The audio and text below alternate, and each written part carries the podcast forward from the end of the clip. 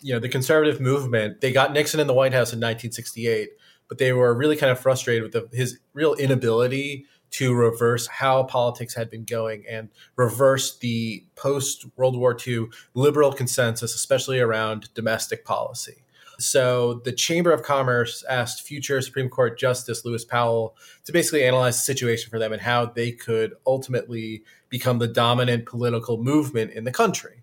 Hmm. And Powell came back to them with three main recommendations.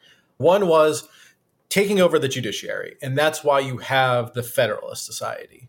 The second is building alternate institutions, both media and academic. So that's why you have Fox News. That's why you have the Heritage Foundation. And the third thing that Powell really focused on was taking over state government, specifically state legislatures.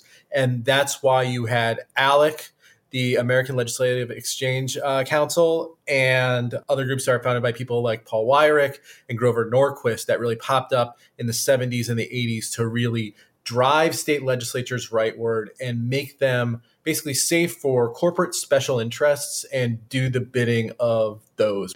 What was the left doing? Were like were they watching this happen and just were like, ah, we don't need the states, or you know, is it just kind of Dems or the left asleep at the wheel? I think it was a misallocation of priorities. We just talked a lot about kind of strategies of the new right. Well, there also was a new left. That new left, it was very kind of litigation focused and very DC focused.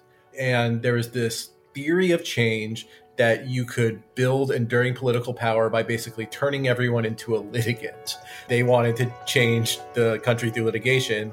The right wanted to change the judges who were deciding that litigation. Guess which worked out better?